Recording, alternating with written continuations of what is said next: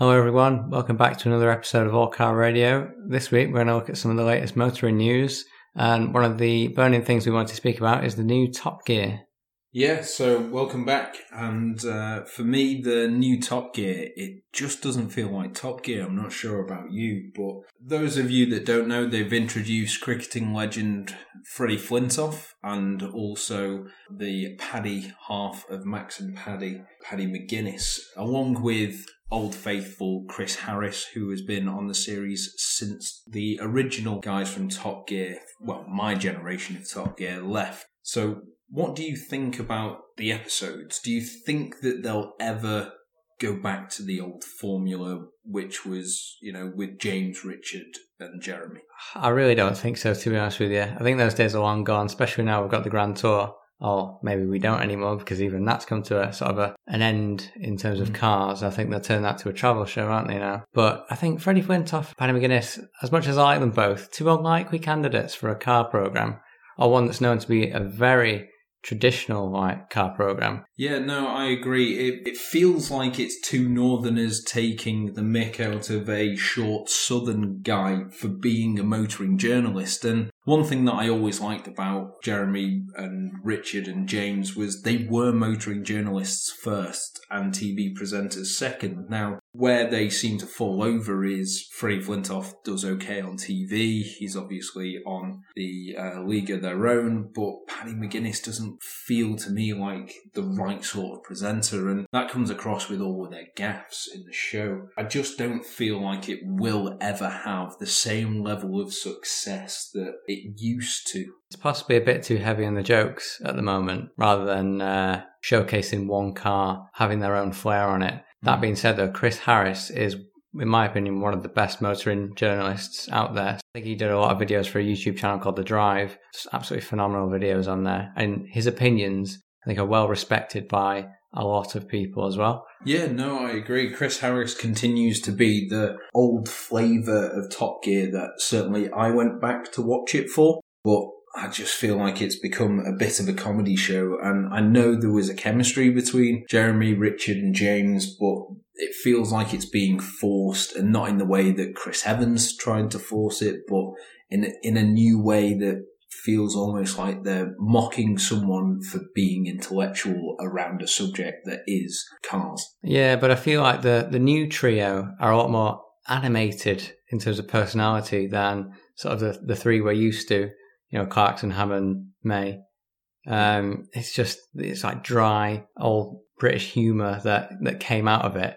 Like the type of blokes you'd see stood at the bar or whatever at the pub that you'd have a pint with and just have a laugh rather than, like you said before, just two northerners just there to take the mick. Yeah. Um, I mean, the, the other issue I have with it is it feels very male dominated. Uh, I think one thing that the Grand Tour managed to do fairly well was have that sort of genderless influence across it. Yes, it was three guys presenting, but they seem to just have a, a broad spectrum of audience. And they had Abby, the uh, test driver, as well for all the, you know, she set the lap times uh, on the Eboladrome, I think yeah. it was called. Well, much better than the American they had. Yeah, definitely. Um, I agree with that. Top Gear still uses Sabine Schmitz, and she's an incredible driver. But again, I feel like she almost has a, a dry sense of humour that fits in with a more masculine audience than um, sort of a gender neutral or a feminine audience. But that sort of leads us on to our next topic, which is the W Series, so the women only racing series. Now, this is something that I've followed fairly closely recently, and I honestly think it's it's an amazing series. It just goes to show that racing prowess and racing ability doesn't need to have a gender. Recently, the teams in the office went to uh, team karting uh, to go go karting, and they absolutely quickly, dominated. Yeah, quickly found out that there was no uh, bias. You know, although some of the lads here drive fairly fast cars, I think it's safe to say on equal footing as the go karts were. The women showed up most of the lads. Oh yeah, I was driving like Miss Daisy, and they were driving like Ken Block. Yeah, so it, you know, and I think this W series, especially with the British drivers, so we've got Jamie Chadwick Esmee Hawkey, Sarah Moore, Alice Powell, and Jessica Hawkins. You know, that's a strong lineup of British racing drivers. And I think they're what have made it so interesting for me. It also helps, um, you know, as with Formula One, and we'll touch on that later. But Jamie Chadwick currently has two wins from the W Series. She's an F3 driver and she's currently leading the championship with Sarah Moore, uh, I believe, is in fourth. So two British drivers scoring big points, and hopefully that's how the series ends, possibly with two Brits on the podium. I'm surprised that there's not more sort of an influence with Formula E with the women's series on there as well. Yeah, the I mean the there are women drivers in Formula One as test drivers or as uh, pro, uh, prototype drivers.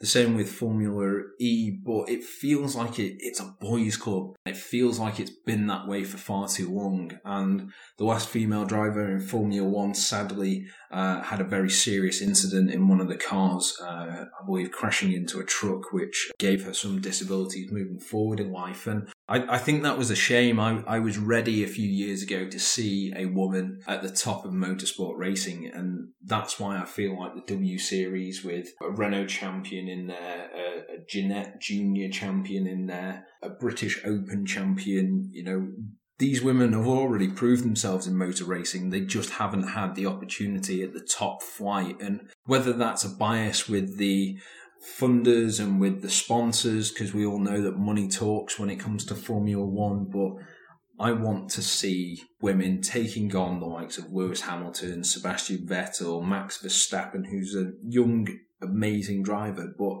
I want to see them all fighting. Mm. And I want to see the likes of Jamie Chadwick up there competing with them, proving that it's more than the car, it is the driver. Yeah, and that's the sort of stuff that's going to be on display at Goodwood Festival of Speed this weekend. Oh, yeah. Uh, I think this time, I'm not sure if they've revealed the, the sort of special event yet. I think last time they were celebrating an anniversary. I don't know if it was the 25th. I might be wrong on that. That being said, they had, um, I think it was a Land Rover Discovery there on two wheels to set a world record. And they went all the way through the uh, display track on two wheels without crashing. Yeah, no, the, certainly that that's amazing when you're in um, a small lightweight car, but to do it in such a big vehicle is always impressive. I know that this year the central piece is based uh, around Aston Martin, so that again should be a really big article uh, that everyone will cover, no doubt. Certainly with the Valkyrie and certainly with the Vulcan and the partnerships that they've made. I think that they've got a good chance to make a, a big statement at the, this year's festival. Yeah, and it's it's usually the British brands that are always on display there. I think Jaguar Land Rover always have like a hill climb experience, things like that to get involved in. And I think they have like an F type arena that you can just drift the car around in circles in. Mm. Or like a driving experience, that type of thing. There'll be like passenger rides in those Aston Martins as well as they go through the test track. But I think that has to be done beforehand. Yeah, well, there's a competition that I, I don't know if it's ended yet to win a ride in their car with Ken Block, which again, it will be massive for a huge fan of his. But that's what Goodwood seems to bring together. It's everyone from every genre of motor racing, whether you're on two wheels, three or four, you know, or more in some cases. They have NASCAR, they've got Formula One, they've got drifting, they've got hill climb, they've got classic, they've got uh, e-vehicles and hybrid. I mean, this year, Ferrari, last year actually, presented one of their electric powered uh, Yeah, hybrids. it might have been an FXXK, I think. And this year they're producing two amazing concepts turn production cars. So again, I think people are excited to see what Ferrari bring to it. And then for me, you know, you've got the likes of racing legends like Jackie Stewart, who will be giving an interview or having an interview uh, towards the end of the festival on the Sunday. We should point out as well that Goodwood uh, is on from this Thursday, so starting for us, it's tomorrow and ending on Sunday, the 6th of June. So Goodwood actually runs this year from Thursday. For us, that's tomorrow and ends on Oh. Sunday. So there's a good few days of just festival of speed. Mm. Hopefully, we'll see some new electric cars as well. Because I know that Honda are currently showing off their E prototype a little bit. You know, the little cutesy hatchback looking thing. Mm. Looks like an old Golf. I think I say that about a lot of cars. Um, and the like stuff like that. I think the Audi S8 also got revealed recently as well. We might see that down there. But the S8, unlike the other S models that have been announcing as diesels, this one is going to be a V8 petrol with, I believe, 571 brake horsepower. We need that in a car of that size. Yeah, I mean, it it seems like Audi are producing rather than the limousines like the, uh, you know, the S long. Instead, they're going for big executive saloons that are just powerful. It's ultra modern on the inside as well. So we spoke about Jackie Stewart there as well, and we can't forget that Silverstone is coming up very soon. In fact, it's just a week away. The Formula One calendar is always exciting. I certainly enjoy the the mix of circuits, night races, day races, and it always helps that there's a Brit fighting for the world championship. In fact, leading it ahead of his teammate and ahead of Sebastian Vettel in my personal favourite team, which is Ferrari. But there's been talk for a while about Silverstone is iconic on the calendar, but they need to get more people into Formula One. And uh, a few years ago, I know that they toyed with the idea of a London street circuit. What do you think about cars racing on the streets in the UK? I love the idea of it, but it also takes away from that sort of spectator experience.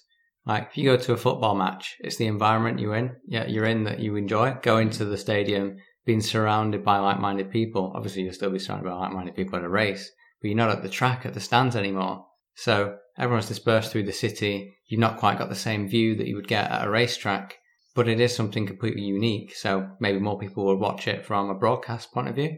But maybe people just don't get that excited anymore about racing in general. I mean, certainly as a spectator, can you imagine staying for the full 24 hours of Le Mans? Yeah, Some do it, but not everyone. Yeah, no, definitely. And I mean, Silverstone's used by a plethora of uh, motorsports, and I think if it includes Silverstone and the London Street Circuit, then perhaps it's a good thing.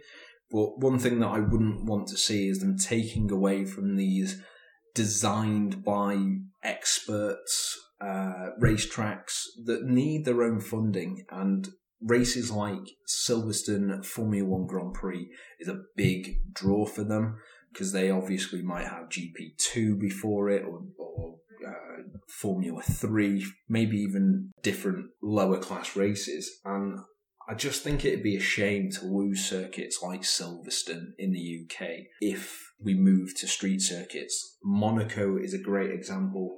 Monaco is iconic. Everyone wants to win there. But ultimately, because it's tight roads, the race is won or lost typically on the Saturday during qualifying. Whoever's in pole tends to finish the race in first. And the track layout, I believe, was around Isle of Dogs and, you know, over London Bridge or Tower Bridge. And I just feel like London and, and British roads in general perhaps aren't designed for cars that are millimeters off the floor. Oh yeah, definitely. I think we've got a lot of potholes to fill in before we start racing on our streets anyway. Yeah, definitely. And I mean, it just seems like utter madness to me to take something that is so sort of iconic in British motorsport and then to move it into something that seems absolutely mental. Yeah, it is a bit of a crazy idea, but it's uh, something sort of straight out of Forza Motorsport, something like that, you know, one of those games. And that's another weird thing that's been uh, in the news recently. Uh, Forza's partnership with Lego, of all brands. Yeah, I, I was confused by this because Forza to me was a simulator. Then Horizon was more arcade, but it kept that, you know, crisp image of whatever nation or countryside it was replicating. And Forza Horizon 4, Hmm. I believe, was based sort of UK Lake District. Yeah, it's usually the Australian outback, but now we're in the UK. I mean, each Forza game, uh, it's Horizon series is known for being an arcade game, Hmm. or the arcade arm of the Forza series. But how far do they want to go in that arcade aspect? But that being said, Lego is a strange partnership, but last year or the year before that, the Hot Wheels DLC got announced for Forza Horizon 3, and everyone was sort of thrown off by that as well. But it turned out to actually be quite good. I think it's just people have the perception that, oh, Lego's for kids. Yeah, I mean, Hot Wheels for me, being able to drive a, a silly looking car, you know, you can still give it some realistic statistics, but I, I'm I mean, my memory of, of Lego is long before the Technics and the the RC and the Same. motorized ones, but I can't remember building a Lego car that looked anything remotely like an actual vehicle. It was Mm. always just flatbed axles with chunky off-road tires because that's all you could get, and sort of blocks stacked on top of each other for a body. Yeah, and they, they did release some Hot Wheels cars with the one uh, a couple of years ago, but this new DLC, they've made Lego cars, and I think that is all, all you can sort of race as part of the feature. Right. But, but they look so strange. Yeah. It doesn't make me want to think, oh yeah, I really want to pick that Lego Ferrari and race it around a Lego track. Whereas the Hot Wheels Yeah. DLC, you could pick whatever your favorite car was and race it around the sort of slick tracks. And they added new tires as well, like especially for those tracks. Mm. Um, but there was an element of like an old neon style arcade retro game where you'd fly off jumps and ramps and go through rings, things like that, jump through flames, you know, all sorts. Whereas this Lego one, it is there's like hills and stuff you can jump off of, but it's very much like taking the original Forza map and just making it all Lego. That seems like a lot of work for very little return. And I understand that if there's, um, you know, men and women playing Forza and their kids want to get involved, the last thing you want them to do is to ruin your perfect sort of win ratios and things like that. So Lego may be a good way in for them, but I don't know. I, I just can't see that partnership fitting with what I perceive the audience of Forza, even Forza Horizon Yeah, to and be. Forza games have a big cult following as well, and this Lego thing is a whole far out idea for them. The, the previous DLC for Forza Horizon 4 was sort of a drift mountain DLC. Hmm. Um, just a, a whole island dedicated to like long sweeping curves, a couple of off-road trails if you prefer sort of rally style uh, driving. But it was it was jaggedy, it was it was mountain climbing. You could do all sorts. It was more for the sort of JDM fans like drifting and touge racing. Yeah. See that that I can see working with Forza, but again, we're going back to Lego blocks. I mean, e- even if you look at the replica cars, you can still tell that they're Lego, and I just can't see them fitting in. And if they've had to create it as an add-on and turn everything Lego, I just feel like it, it's a stretch. As you mentioned before, it's, it might be just a move to uh, get kids and stuff like that involved in the game. Um, possibly they might even sell it as part of a, a console bundle around Christmas time. Yeah, I suppose that makes more sense. So, anyway, around this time, I normally mention some of the best deals of the week. However, this week we wanted to highlight just one car in particular because of how good a deal it is and the huge savings available on it, which is the Jaguar XF. And uh, the one on offer is a 250 brake horsepower petrol R Sport automatic.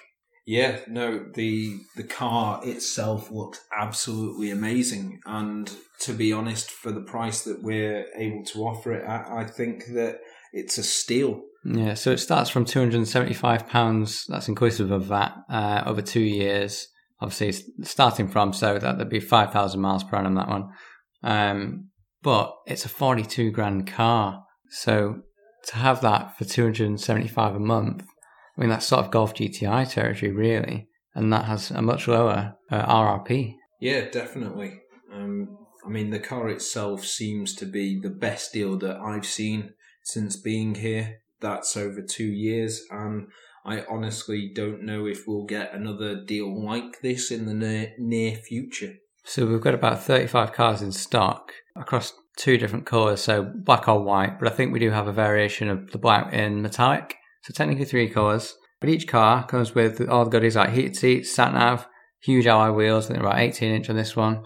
I know that the seats are perforated leather as well as being heated. and the the rear of the car is very spacious. It's a fairly large saloon, Big exec saloon, yeah. that's what you want from an executive car, and it stands out as well. Rather than, I mean, we don't like to criticize any cars on All Car Radio, but when you stand it next to a BMW 5 Series or you stand it next to maybe an Audi A6, the XF just seems to stand out to me, and I feel like it's the car that people want, but some for some reason don't choose.